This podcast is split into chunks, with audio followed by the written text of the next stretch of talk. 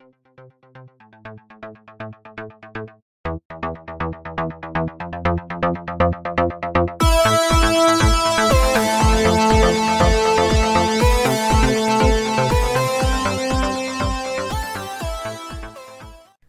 hello, hello. Back now today to talk about Sara Ahmed's The Cultural Politics of Emotion. Now, before jumping into that, a few things to say. You can follow me on Instagram if you want to see pictures of my cats mostly at theory underscore and underscore philosophy. Uh, you can also find this in podcast form pretty much anywhere you get podcasts now, even on Spotify for because it wasn't there for a while, uh, but it's now there. Um, you can support me via PayPal or Patreon if you want, if you have the means to. Obviously, that would be great. Uh, and I'd like to thank Amrit, Anshul, Boz, Honrick, James, John, Eust, Julio, Killswitch, Matt, and Paul, who have all been really helpful in keeping this going because it's, it's a lot of work. Um, but even if you at this point in, in in our lives, if you did think about contributing to me, maybe consider deferring that and any amount you wanted, you know, you thought about throwing my way, consider throwing in the direction of Black Lives Matter or other um, other organizations that are fighting for the rights of marginalized people all over the world, uh, specifically in the United States and Canada, uh, especially organizations that are fighting for the rights of sex workers because these people often get forgotten, or trans people, especially black trans people and um, indigenous people. So, you know, consider them definitely before me. Uh, now, without then further ado, and also, um, I, I've been told that there are tons of ads on YouTube, and I don't get to control when they're put. At least I don't think I can. Uh, but on the podcast form, there shouldn't be any ads, so that would be a lot better for everyone, um, except me, because then I'd lose money. But whatever, whatever, whatever. Anyways, okay, shut up, David. Um, so this book starts with an introduction, like almost every book, uh, titled "Feel Your Way." So she begins this book and this this chapter by considering a British poster that says this. At least this is part of it. Every day of every year, swarms of illegal immigrants and bogus asylum seekers invade Britain. And this is all funded by you, you know, signaling that the person reading that sign is the person paying for it, ostensibly through tax dollars. Now, Ahmed wants to ask with this book two, uh, I guess, three broad things. She wants to ask what emotions do, she wants to ask how the nation, that is a, a country, comes to embody a kind of identity. So the nation can then, in its embodiment, can be hurt, can feel sad, can be angry, uh, can be vulnerable. She's, she's asking how that happens. And then finally, she's asking how does the you, the person being addressed, which is most often in these settings, uh, the kind of dominant uh, part of the dominant class, dominant race, dominant uh, sex, and, and gender. How does that you become wrapped up with this national identity? So these are kind of three guiding questions uh, that'll keep us, I guess, in line for through the course of this. Now, of course, the construction of the you in this poster, that is the you that is paying for these so-called illegal immigrants, only works through the act of othering right? So you cannot constitute or create someone who is a you, that is the person being addressed, without them knowing themselves to be different from an other. Now, this can happen, you know, if we're going to get a little bit philosophically technical for a second. In all cases, throughout all of, you know, I guess all of humanity, we know ourselves to be ourselves because we are not uh, you know this other person around us or we know we have bodily autonomy because we you know are bound by our own skin in our own body that's not what ahmed is talking about here she's talking specifically about the way that the you constituted in this poster is contingent it's dependent upon the construction of an exterior, exterior to the nation, other. That is most often a racialized other.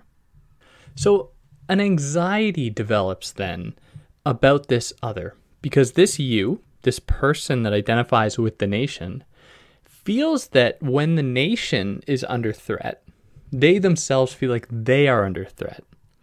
So when you have a poster like this that suggests that these people are coming in in swarms, which obviously is meant to dehumanize, it's meant to kind of equate these people with locusts. I guess might be one one kind of insect to relate them to. Uh, they pose a threat, and then therefore the social body feels themselves to be under threat. Now, what this reveals, and this is perhaps not, um, I think it's true, but I don't think that the kind of subject that Ahmed is talking about here, in this case, the kind of white uh, national subject, the one that's assumed to be part of the nation, I don't think they would accept this to be true, which is interesting. But Ahmed says that this reveals that the nation is a very fragile thing. Because if it wasn't fragile, there wouldn't be this need to kind of defend it in these ideological ways, to co- constantly uh, reconstitute the formation of a you in relation to an other. And this has to be repeated over and over and over again, almost to make sure that it doesn't go away. Because if it was a secure thing, if the nation was strong, this wouldn't be necessary. So, in her words, this reveals that the nation is too emotional too easily moved by the demands of others. So then there are calls to make the nation more secure. You get calls that, you know, are very much floating around the United States. Like today, as I'm recording this, um, I was just reading about how the 200th mile of the United States border wall was was completed. It's something, at least I can speak for myself, I had forgotten about that was being made because of everything else that's going on. Uh, but the, this is part of that desire to secure the nation that is viewed as being rather weak. But these white subjects don't want to admit that. And okay, I, I want to say something about my use of the word subject because for some people that might be a little bit dissonant. Uh, when, I, when I'm referring to it here, I mean people who are in a position of uh, relative privilege and authority. So the subjects of the nation are the ones that exist within the nation and uh, proffer accrue certain uh, kind of social capital through that that they so they can then experience certain benefits. So these subjects want the nation to be secure because they fear the idea of the nation being penetrated. Ahmed says, and and in that the the nation is associated with a kind of gendered, um, I guess, associated with women in that it is at risk of being penetrated. Of course, Ahmed doesn't subscribe to that. She's just trying to diagnose how these people understand the nation and how it is understood in terms of the threats ostensibly posed to it. So later on in the book, she's going to talk about terrorism and post 9 11 because this book was written in uh, 2004, I believe it came out.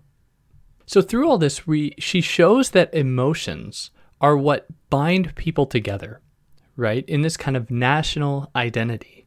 And it isn't a rational thing, right? It's not as though people are sitting in a room, you know, in these in these suits and they're contemplating how to best deal with, uh, you know, maybe uh, these these so-called asylum seekers or uh, illegal immigrants. These are people screaming in the streets being exceptionally emotional about it. And one figure that might stand out to us would be like Alex Jones, if anyone knows who that is, the um, infamous conspiracy theorist and host and creator, I think, of InfoWars, who is a very emotional person who likes to scream and yell um, about what is happening to America.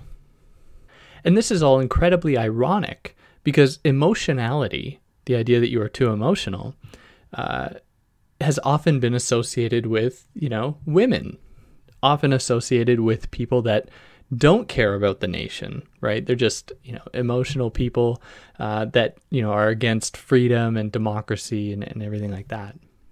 So, why is it that when a white man screams and yells, And Alex Jones isn't the best example because not many, I, I assume not too many people take him seriously.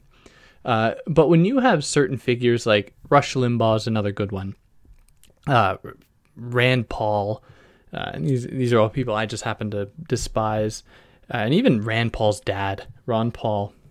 There is a, an emotionality behind what um, motivates their discourse and motivates their kind of political agenda, in that they feel that there is a threat to America and they are allowed to be upset about it. So Ahmed asks, because apparently this has nothing to do with emotion per se or disavowing people on the basis of emotion. She asks whose emotions are allowed and what emotion what can those emotions look like? Because I'm sure we've all heard it in our lives that if if a woman is crying, she you know, she's being too emotional. But when men are out after a hockey game where their team lost, like destroying cars and stuff, we very rarely hear that they're being too emotional. It that doesn't enter our lexicon. it doesn't come out of our mouths, uh, which is very interesting.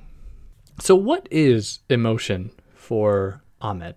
Because that's what the book is called. It's the cultural politics of emotion.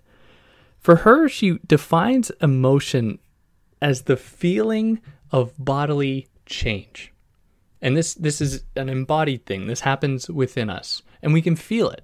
It doesn't just uh, it doesn't exist like purely in the mind. This is something that we feel extend from the mind into the body. And there is very often in emotions a kind of immediacy that we have very little control over. So when we are emotional, we, you can't just turn it off. And it'd be wrong to think that you could. It is, in very many cases, something that just kind of happens to us.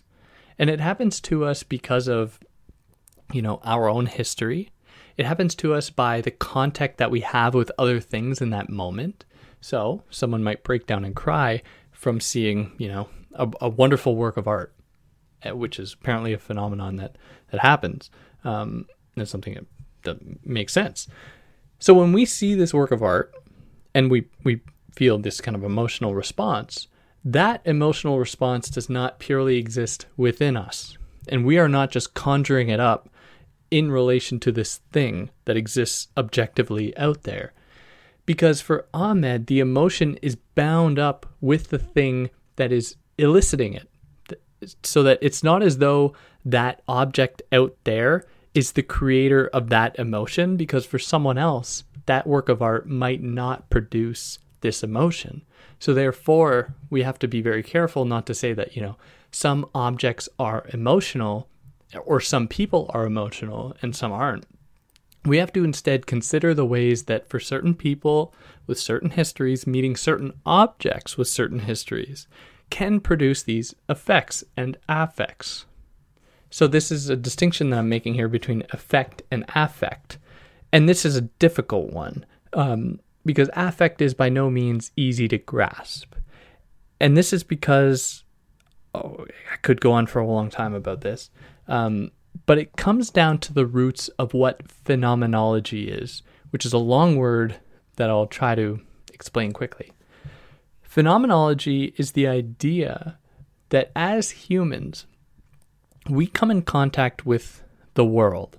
And this isn't because the world exists out there objectively.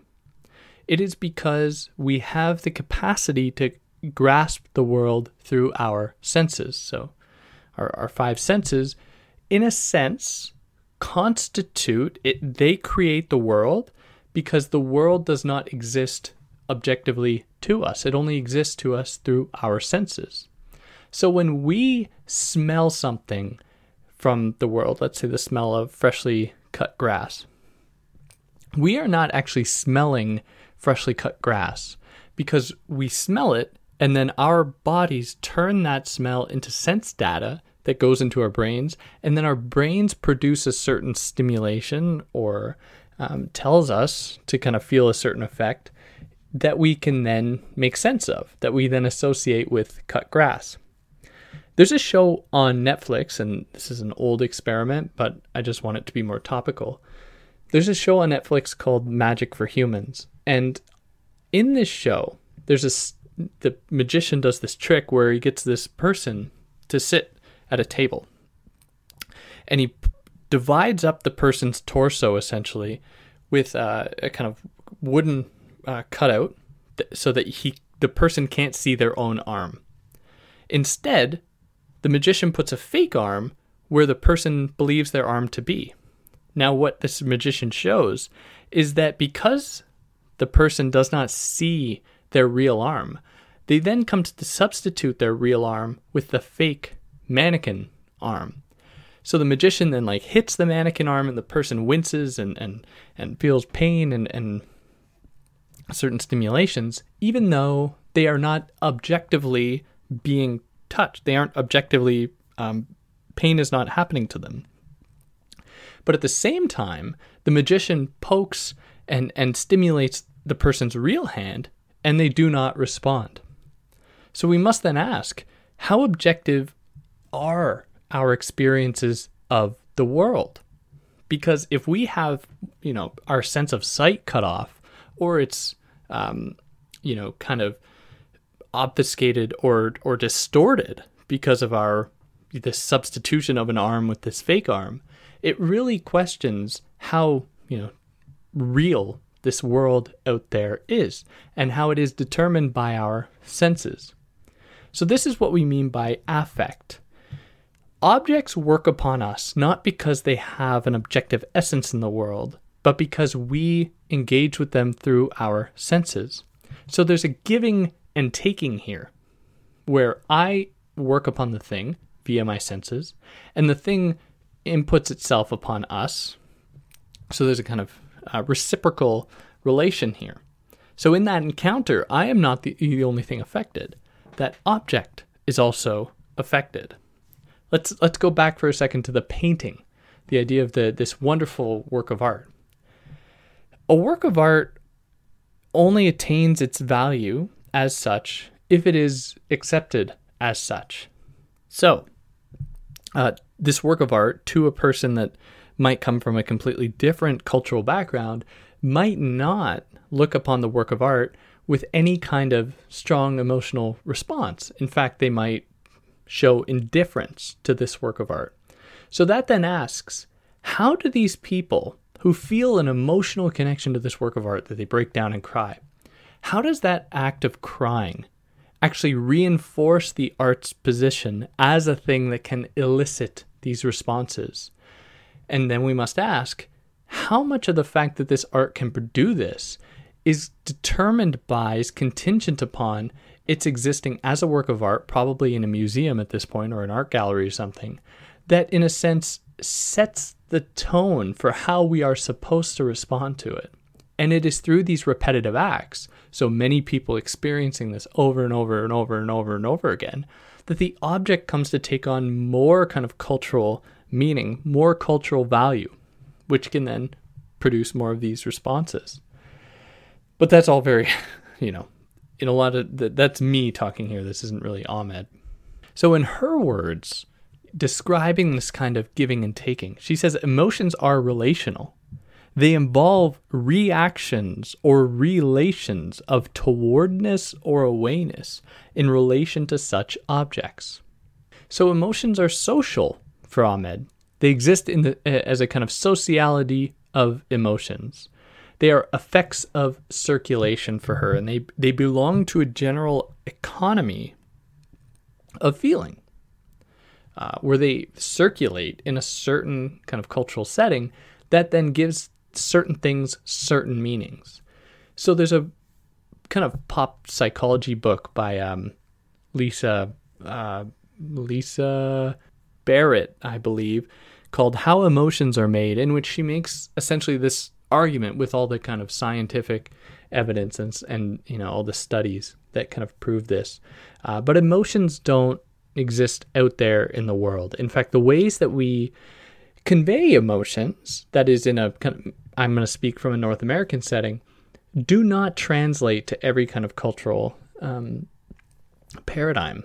Where something like smiling for some cultures is not seen as a sign of uh, you know kindness or, or friendliness. It is seen as an act of hostility because you are showing your, your teeth if you smile. And to show one's teeth is to, uh, you know, like with a predator, is to show that you're ready to bite the person, or at least you want to demonstrate that you have the capacity to bite someone.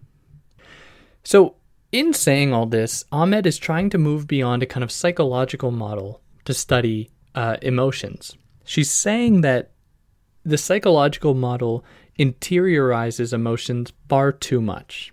Instead, she wants to oppose that to an inside out model, where the outside works on the inside and the inside works upon the outside. And it's not as though all emotions are just housed in the brain because they circulate, right? They exist in a kind of in cultural settings and social settings, religious settings, everything like that. And she she she wants to qualify this though, and this is where it gets really interesting, but also very tricky.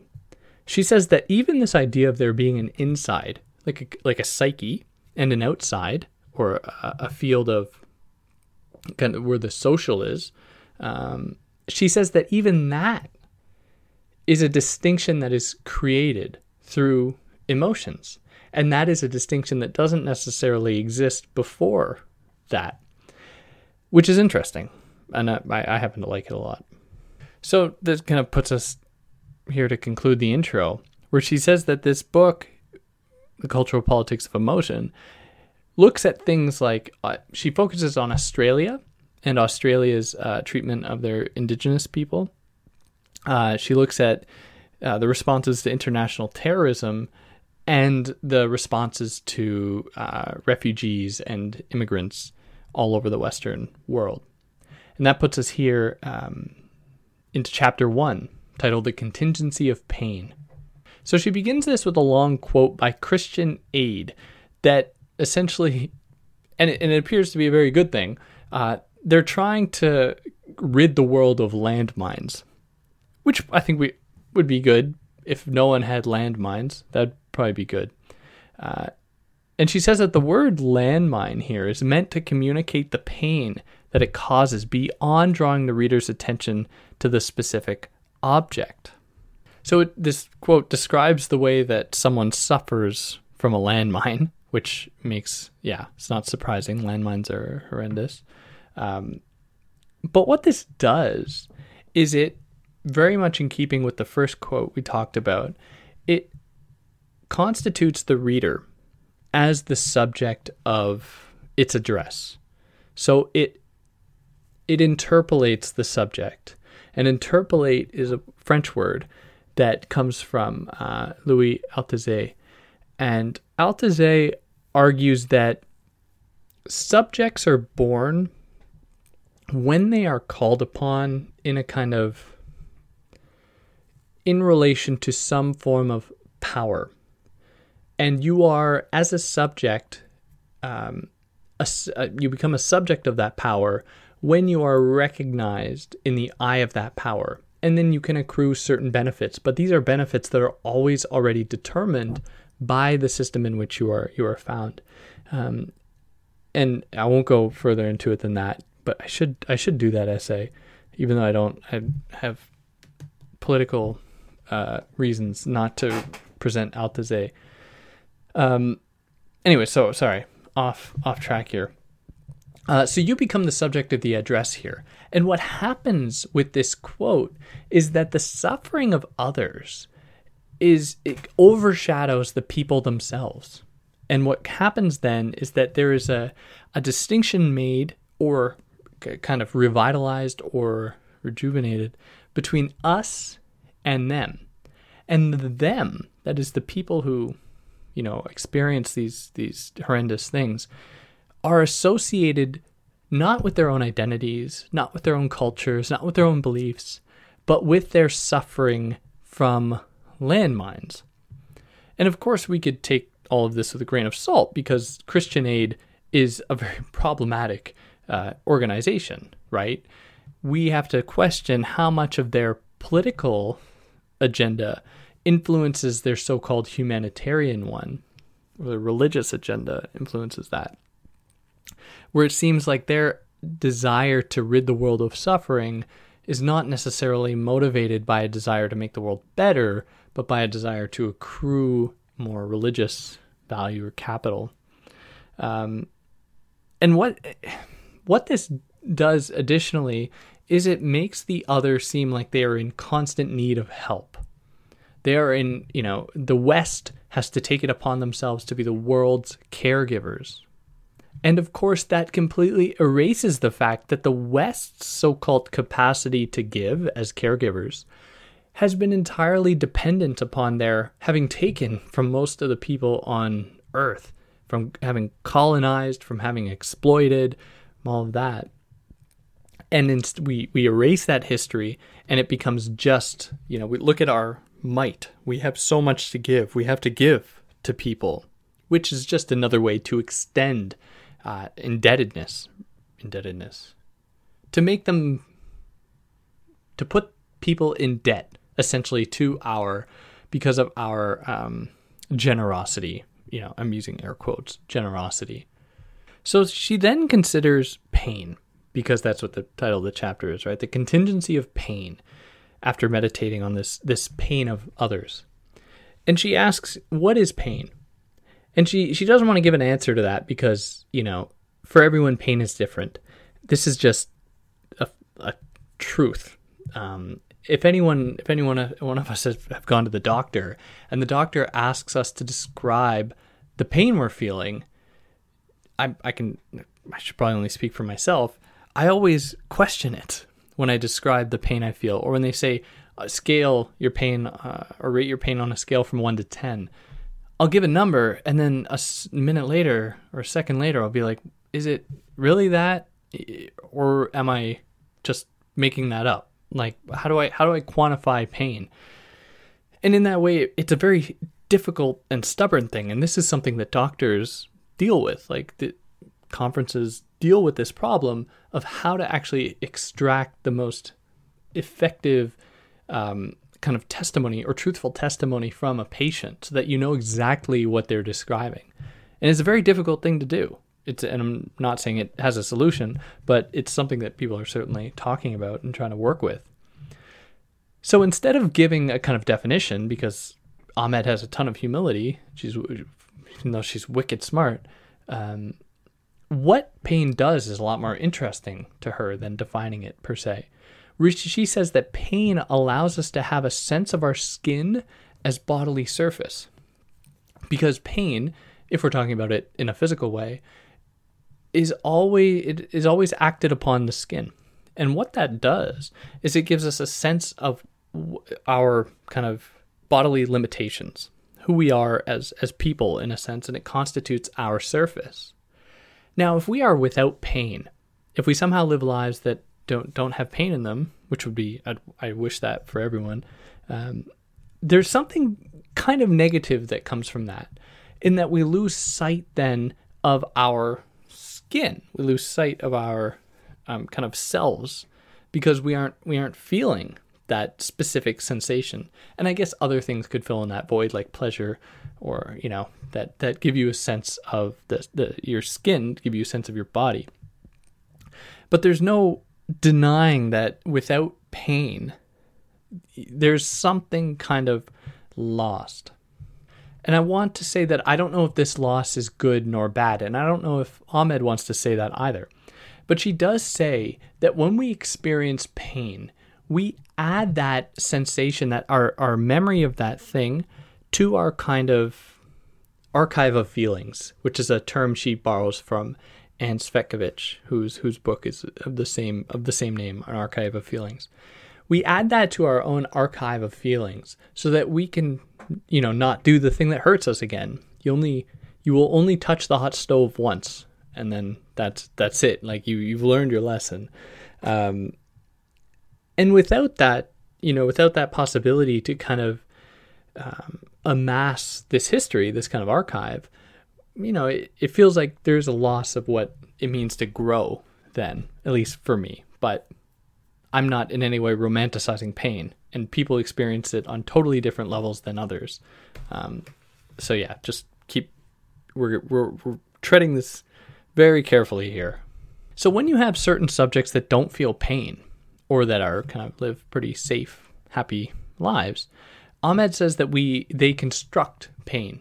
And she gives the analogy of like it feels like I'm being stabbed stabbed in the back or something when you're describing an emotional uh, you know instance where if someone betrays you emotionally like they go behind your back to talk to your boss or something you say you feel like you were stabbed in the back because the emotional pain is not enough. Like we have to bring it to a kind of physical one because we can all ostensibly relate to that. But we only know or uh, kind of have an idea about what being stabbed in the back means by kind of collective understanding of that thing that isn't to say we've all experienced being stabbed in the back but as a kind of cultural signifier, it has a certain meaning. And so when you say that, no one says, "Oh well, what what do you mean? What kind? What kind, well, stabbed in the back where? Like if you get stabbed in the shoulder, it's very different than being stabbed in like the kidney or something." No one says that, right? We just know what they're saying. So pain is then informed by both our kind of personal histories and the cultural history, the kind of cultural situation in which we find ourselves. Not to mention as well that, you know, the object that is is inflicting this pain. So she really wants to emphasize that this opens up the possibility to consider pain um, not as a kind of homogenous phenomenon, but one that is experienced differently by different people depending on the histories from which those people come uh, and the histories of those people or objects that are inflicting the pain. So, with something like racism or violence committed against black people, what we see there is a very different kind of violence and a very different kind of subsequent pain than when, um, I don't know, than when, uh, I don't even know, someone gets hit by a car. I don't know why that's the example that I could only come up with. Uh, but when we have a history meeting another history, we have to account for both. Where in the case of racism, this doesn't just happen out of nowhere. This doesn't just happen as a one time thing. This is something that has been happening repeatedly. And with that, we see pain become intensified. And as we are seeing, the response to that pain is intensifying. And soon, if hopefully not yet, very soon, people grow absolutely dissatisfied with it and will not accept it any longer. This isn't to say that the onus should be on black people to undo systemic violence. Absolutely not. Even though that seems to be the case, um, it's it's the responsibility of the oppressors to undo that violence, to to make amends. Um, which is kind of segues us here into how she wants to consider pain, the pain inflicted upon others in Australia, with the colonizers inflicting pain upon the indigenous communities. So she says that she considers here uh, the what was called Bringing Them Home report uh, that outlined the harms experienced by Australian Indigenous people through colonization. So the Bringing Them Home report was a kind of way by which Australia, at least ostensibly, would come face to face with the violence that it committed against its indigenous population. And I its indigenous population as though why did I say it that way? As though the indigenous people belong to Australia, um, which is certainly not the case. Um, so, what this report did was reveal the necessity to consider kind of national shame rather than personal guilt. So, while it would be nice if people felt personal guilt, it isn't like any of the people living in Australia, and the same can be applied to, to the Americas uh, over here as well it's not as though any of us ha- were part of that kind of um, colonization. And I'm putting a big, big asterisk here saying, like, of course, we should still feel guilt, but just for now, let's pretend that personal guilt will get us nowhere. So, the Bringing Them Home report tries to emphasize a kind of national shame, where the nation, rather than individuals, should feel guilty for what happened. But she's suspicious of this. And the reason why she's suspicious of this is because as soon as we consider the nation as being the thing that should feel guilt, what we are doing then is saying that the nation is a white nation. And the white people that committed these harms should, you know, that they belong to that national shame and should feel bad. Now, what that does is it reinscribes the idea that the nation is white the nation is has its European roots, and that is never going to change. All that the nation needs to do is feel bad for it, and then it can move on. Maybe it'll make some amends, have some kind of, uh, you know, pay people back in certain, you know, compensatory ways. But that doesn't get at the heart of the matter. In fact, it's just a very subtle way for Ahmed that they, the idea of the nation is reinforced. So what she says then is reconciliation becomes, in this narrative, the reconciliation of indigenous individuals into the white nation, which is now uh, cleansed through its expression of shame. So, healing in this sense is seen as the healing of the nation, the nation having done wrong, instead of the healing of the indigenous people that have been hurt, right? And this is kind of what happens with like white tears, where if a white person is called out uh, for being racist, and this might be a, a well minded, you know, left leaning, um, white person who, who happens to say something that is racist and they have a very strong reaction. They might start like crying and feeling really bad about what they did, and then it becomes the um, the task of those people that called them out. In this case, let's say they were happen to be black people, uh, calling out the racist person. Then it becomes the black people's responsibility to make the racist person feel less bad and be like, "Oh no, no, you know, you're not you're not that bad. Like there's you're really okay. You're a good ally. Things like that." Um, which takes attention away from their racist action and makes it about how they are the victim. The white person is the victim in that in that way or in that setting. So a better response for Ahmed, and she's by means she's not saying that this is like the this will solve the problem, but she's saying that a, a better response would be that people actually feel in their core, because we are part of these nations, we identify with them, uh, in my case, you know, it's Canada.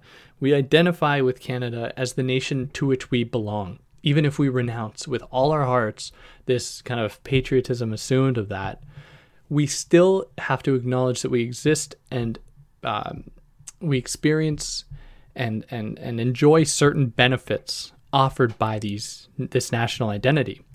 So we have to recognize that and become uncomfortable as a first step we have to recognize that our comfort in this world is predicated very much upon the fact that we have just a, in, in the case of Canada, just a few years ago, segregated, um, tore people from their homes so that we could have this thing called Canada and, and you know, force them in, into residential schools where they wouldn't have their culture or their families, which is a very, obviously a very tragic thing. Um, so, in this way, colonialism represents a very specific kind of violence because it imparts itself on colonized bodies, forcing them to become one with the colonizers, lest they suffer. So, if you don't, you know, do what we say, you're going to suffer. And this is, you know, I'll say in a couple of weeks, I'm going to be doing um, Gayatri Spivak's "Can the Subaltern Speak," which is, I think, a very nice supplement to this this text. But that propels us here into chapter 2 the organization of hate. So she starts this chapter with a quote from the Aryan Nations website, in which they argue that racism and xenophobia are the products of love for the nation, whites and, and men, uh, that these are not signs of hate. So, of course, Ahmed doesn't like that, right? Ahmed is very, very suspicious of these efforts by hate groups to claim that what they're doing is love, that they're really love groups. Uh, so the the racists say they love their nation, they love their fellow white people, they love you know their their their culture, um, which are things that they feel to be under attack by people that hate them. So they align themselves with victims. They say that they are victims to someone else's hatred, and their love is what is going to stop this hate. So in the, w- when they do this, they're doing something it's almost clever even though it's not deliberate. Ahmed says that these people when they align themselves with love instead of hate, they kind of erase themselves and they allow themselves to disappear into the folds of the nation, into the folds of the kind of dominant identity where they do not mark themselves as special or powerful or superior. They just mark themselves as the ordinary. you know, ordinary, hardworking Americans that are uh, at risk of losing their jobs because of you know big government, because of corporations, because of immigrants, because of you know terrorists, anything like that. So they what they do there is they normalize their position in the world, and that can't be questioned at all. And it's it's really clever because we then you know come to think who is the face of America or who is the face of Canada, and it's that hardworking rural uh, white person, right? That wears you know the plaid and the jeans, always jeans. Um, but yeah. So hate then doesn't exist in isolation, right? It belongs to a general economy or it circulates in a specific social and, and cultural setting. And it is directed at others laterally, right? It's directed at, um, you know, immigrants who supposedly hate and I'm I'm using America just because the the rhetoric is so in your face, even though the exact same things are applicable to Canada with, without a doubt. You know the setting I'm I'm from, but it's it's just easy to scapegoat the states as though it's only happening there because it is so much more in our faces. Um, but in no way do I think that Canada is any better. Uh, so, in the case of the United States, when people are saying that immigrants hate America, or you know um, protesters hate America, unless, of course, they're protesters who want to get haircuts because of uh, COVID. Then that's that's fine. Those those protesters are okay. But protesters fighting against police violence, not okay. Those aren't okay. Or when they were just taking a knee at football games, like that, and that wasn't acceptable. So there's no, there is no acceptable uh, transgression in the United States unless it is conducted by white people, which seems to be the only case. White people can ride in the streets and have no tear gas thrown at them, but you know, black people fighting police violence and then it's that's it. So she considers this. She considers the role of hate in a kind of um, economy of, of feelings to, to bridge the gap between psychoanalysis and Marxism or to kind of point to how they can they can be read in dialogue. Uh, now, I don't want to take a whole lot of time and go into each of those things um, because it's it's a lot. But what she's saying is that through Marxism, we can understand the kind of economy of affects and how they they float as a kind of exchange. They are exchanged, and how they come to affect minds with psychoanalysis. So for Ahmed, the more that signs uh, circulate, the more effective and affective they become. So there's oh god, I don't know if I'll remember the name. Uh, there's a, it was like a documentary that depicted the representation of Arabic people in popular American culture, and they're often associated with the terrorist. Right, so often is that does that image conveyed. And when that image is circulated over and over again, when it is repeated over and over and over again, it gains more and more traction and it is able to produce and elicit, that is, to produce in the individual, the same response as others, as other people. So through circulation, there is a kind of gravitation towards a, a, a homogenous response to something. But hate is clever because it doesn't just want to associate it with a single person, and it's very malleable. So one week or one you know month probably it's like the terrorists. Another month it's protesters. Another month it will be immigrants. Another month it will be uh, asylum seekers, quote unquote asylum seekers, and that serves uh, a certain function for Ahmed in that it allows hate to be easily transferred onto um, easily marked scapegoats. So for her, the impossibility of reducing hate to a particular body allows hate to circulate in, in an economic sense. And hate, interestingly enough, actually has something in common with love because hate doesn't want the other in this in this case where it belongs to a kind of circulation of affects to an economy of affects hate doesn't want the other that it hates to disappear. It actually depends upon that other. Because that other, the person that you know the subject hates, the other is exists so as to constitute to to galvanize or to um, construct the idea of the self of the subject. Where you know an analogy we could give is that we don't know what warmth is without cold we need these kind of relative markers to um, to give an identity to something. So we know ourselves as subjects because we are able to position our subjecthood in relation to an exterior other. And we can strengthen that that separation if we associate the other with hate. So we say that the other hates us. And what that does, it doesn't speak any truth, but what it does is it makes ourselves a stronger entity in the nation because we, we galvanize a stronger group identity than in relation to that hateful other. God, I hope that made sense. So, hate maintains a relationship, even though it's a relationship predicated upon dislike and hatred it it maintains the other in proximity to a subject.